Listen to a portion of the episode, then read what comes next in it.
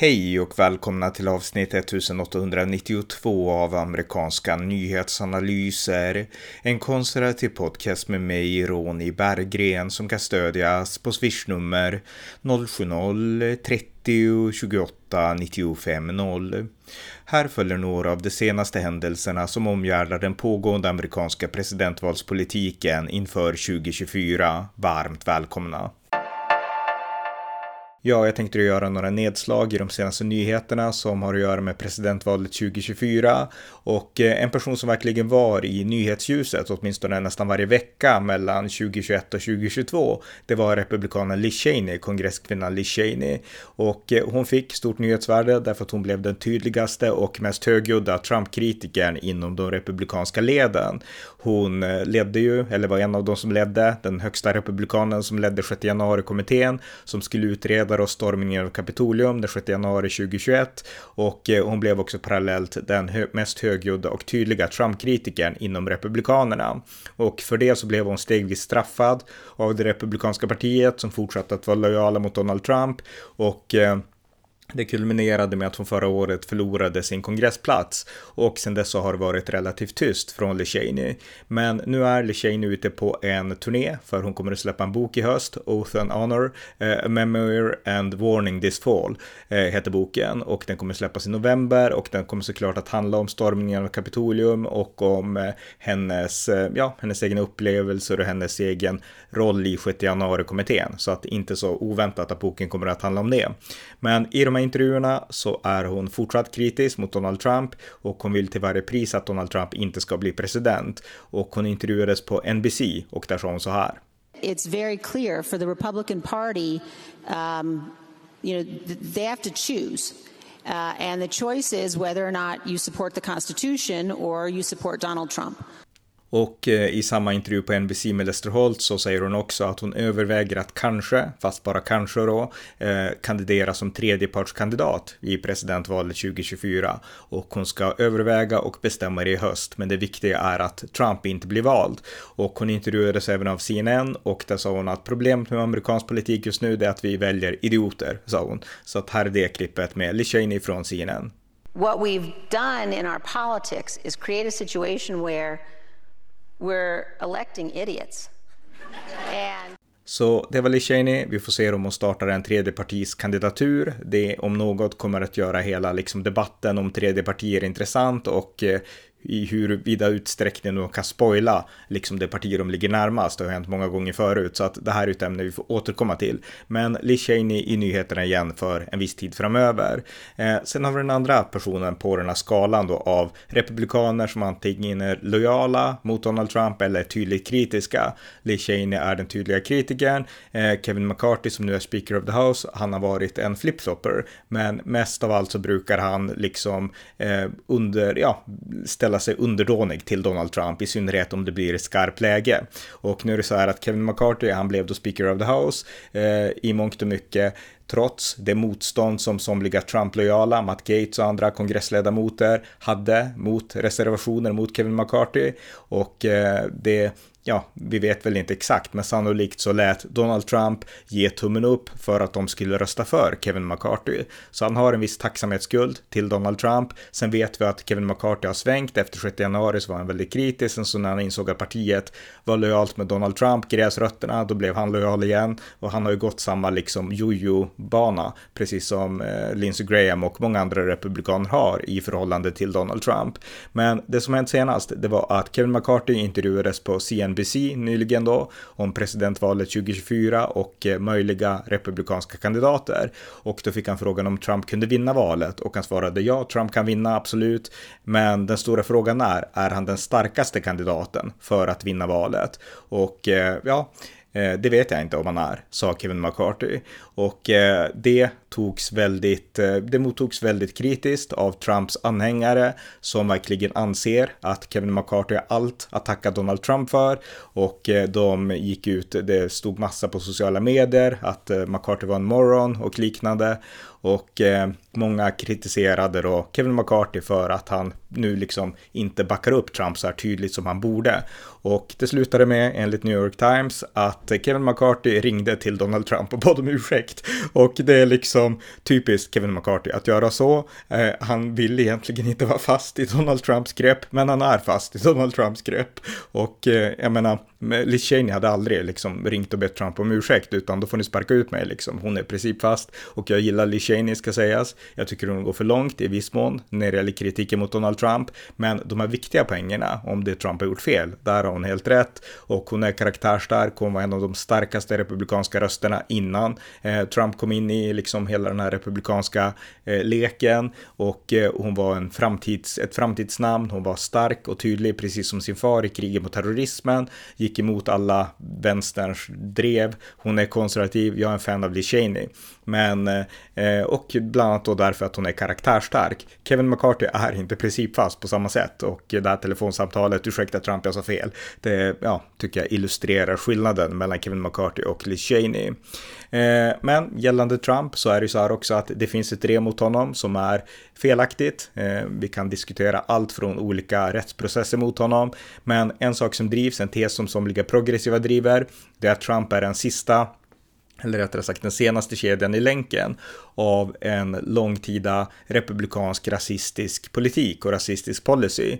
Och nu har det kommit ut en artikel som jag har läst som visar att Trump är den enda nu levande president som inte har förfäder som var slavägare. Och man kan tycka att det spelar ingen roll därför att du är inte skyldig till vad dina förfäder har gjort. Men i den här progressiva världen så är det så. De kräver reparations av vita som aldrig har varit slavägare och som aldrig har känt sina förfäder som var slavägare, men som ändå ska betala pengar till svarta som aldrig har varit slavar och aldrig har känt någon av sina förfäder som har varit slavar. Så att det är ett upp och ner tänkande. Och just därför så är det så intressant att Trump som utpekas som den stora skurken, eh, han är den enda nu levande president som inte har eh, haft förfäder som var slavägare. För alla andra levande presidenter, inklusive eh, många inom ja, kongressen och i guvernörer och så, de har haft ättlingar som har varit slavägare. Och det gäller till och med Barack Obama. Han var USAs första pres svarta president, men på sin mors sida, hans mor var ju vit, så fanns det slavägare i släkten. Så att det är rätt intressant. Så att det är inte Barack Obama som är den första presidenten som aldrig har haft någon slavägare i släkten, utan det är Donald Trump.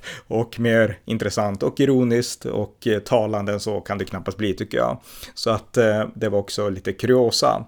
Men det jag primärt vill prata om i den här podden, det är några nya opinionssiffror och de opinionssiffrorna är intressanta. De visar att eh, eh, republikanernas stöd för Donald Trump har ökat och de har ökat sedan, eh, sedan åtalet mot Donald Trump för de här dokumenten då som har läckt från Mar-a-Lago. Så att stödet bland republikanerna ökar för Donald Trump tydligt med några procent, inte med många procent, men med några.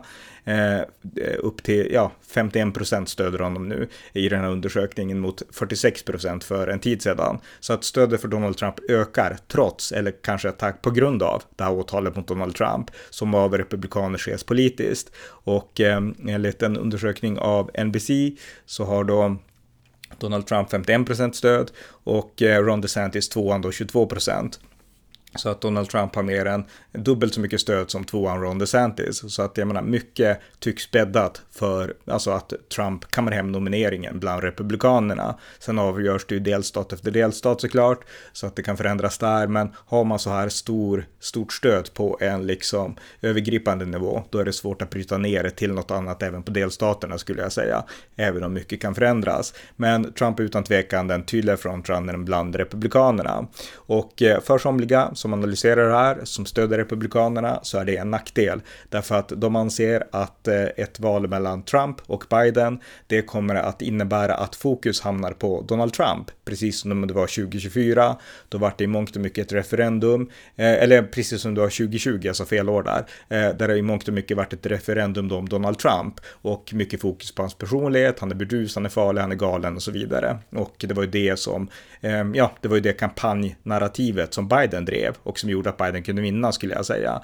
Och eh, man tror nu att eh, egentligen så borde det vara så att nu borde samma referendum, alltså samma fokus riktas på Biden. Är han en bra president eller är han en dålig president? Och där så visar siffror tydligt att Biden har lite stöd, han är svag, eh, han får underkänt av många väljargrupper för det mesta egentligen. Alltså Biden är en av de svagaste presidenter USA har haft på länge och eh, det ger Trump en chans. Men skulle Trump bli republikanernas kandidat så skriver National Review, då skulle fokus hamna på, eh, eh på Donald Trump istället. Och då skulle det återigen, trots att det är Biden som är den sittande presidenten, bli ett referendum om Donald Trump. Är Donald Trump lämplig? Inte är Joe Biden som är presidenten lämplig, utan är den före detta presidenten lämplig att bli president igen. Då skulle det bli den stora valfrågan skriver eh, National Review och eh, det skulle innebära att, eh, ja, att med fokus på Trump då skulle alla hans liksom, nackdelar lyftas fram igen och det skulle missgynna republikanerna och eh, republikanernas möjligheter att vinna presidentposten och andra liksom under, understående val också. Så att eh, ja, det är tesen som drivs att även om Trump är stark i partiet så eh, skulle det vara olyckligt för republikanerna att nominera Donald Trump. Men statistik här och nu. Eh, Fox News, de har gjort en undersökning som visar hur situationen ser ut i Pennsylvania och Pennsylvania var en delstat som Biden vann. Han vann den knappt, men han vann den i presidentvalet med 1% eh, över eh, över Donald Trump 2020 och eh, det var en av de här swing states då som gav valet till, till Biden. Men i opinionsundersökningar nu så kan man se då den opinionsundersökning av Fox News att Donald Trump leder, det är i princip helt jämnt, men Donald Trump leder nu med 1% över Biden i Pennsylvania. 47% stöd för Trump och 46% stöd för Biden. Och det är de här små marginalerna som skulle absolut kunna svänga valet till Trumps fördel. Och eh, nu har vi också Biden, alltså Biden är ju svagare nu på ett sätt. Han är sittande president, vilket ger en automatisk styrke, ett automatiskt styrkeförhållande. Men han har misslyckats så mycket så att han är inget oskrivet kort längre som han var 2020 när man ändå kunde hoppas på honom. Trots att han var gammal och att han gjorde många gaffs och sådär. Nu så är hans eh, svagheter öppen dagar och eh, ja, Eh, så att det, liksom, det finns en chans för eh, Donald Trump att vinna över Biden faktiskt i en matchup. Och det är just den faktorn att den chansen inte finns, alltså att republikanerna inte skulle ha någon chans med Trump som kandidat och att Biden kan sopa mattan med Trump igen så att säga. Det är det som demokraterna, det narrativ demokraterna har och som gör att de anser att Biden är rätt kandidat även fortsättningsvis. Och det är även det narrativet som republikanska primärvalskandidater, i synnerhet Ron DeSantis, kör på. Att eh, Eh, visst, Trump är orättvist behandlad av media, av etablissemanget, men han har ingen chans mot Joe Biden för han är för polariserande, så välj mig istället. Så att det är även Ron DeSantis och Demokraternas narrativ. Och eh, tittar man nu på opinionsundersökningarna så är det inte riktigt så tydligt att så skulle vara fallet, utan Donald Trump, han har en reell möjlighet att besegra Joe Biden om han blir kandidat. Han kan alltså bli president igen, Donald Trump. Eh, och det är inte orealistiskt att liksom göra det ja, liksom göra den gissningen.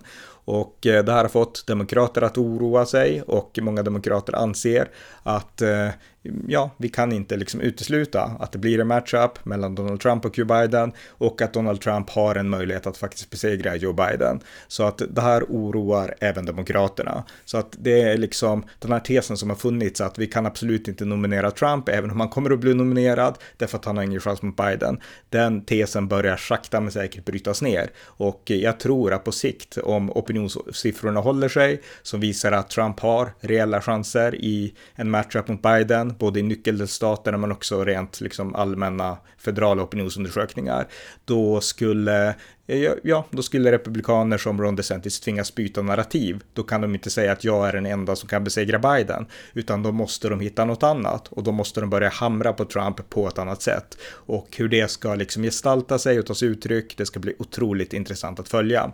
Men jag tycker ändå att de här opinionssiffrorna är talande, därför att det här visar att Trump, trots att eh, han attackeras från alla håll, eh, rättmätigt i viss mån ibland och helt felaktigt i andra sammanhang, men eh, trots det så så ökar han opinionen och eh, ingenting har egentligen förändrat det. Så att det om något är också intressant och bara det i sig gör ju Trump till en stark kandidat. Så att oavsett vad man tycker om Trump så är han en stark kandidat. Han är den absoluta ledaren i det republikanska spelfältet och eh, sakta men säkert så tyder mer och mer på att han också skulle kunna ha en reell, reell chans att besegra sittande president Joe Biden i en matchup. Men som någon sa, jag minns inte vem, jag nämnde honom här om häromdagen, en ny, en ny kandidat av de här republikanska presidentkandidaterna. Det blir en matchup from hell därför att eh, många väljare är trötta. De är trötta på Biden och de är också trötta på att se en rematch med Trump. Så att eh, Ja, men det är förmodligen det som de kommer att få, verkar det som. Så med det sagt så avslutar vi den här korta uppdateringen. Tack för att ni har lyssnat på amerikanska nyhetsanalyser. En konservativ podcast som kan stödjas på swishnummer 070-30 28 95 0 eller via hemsidan på Paypal, Patreon eller bankkonto. Skänk också gärna en donation till valfri Ukraina i samling. Tack igen för att ni har lyssnat.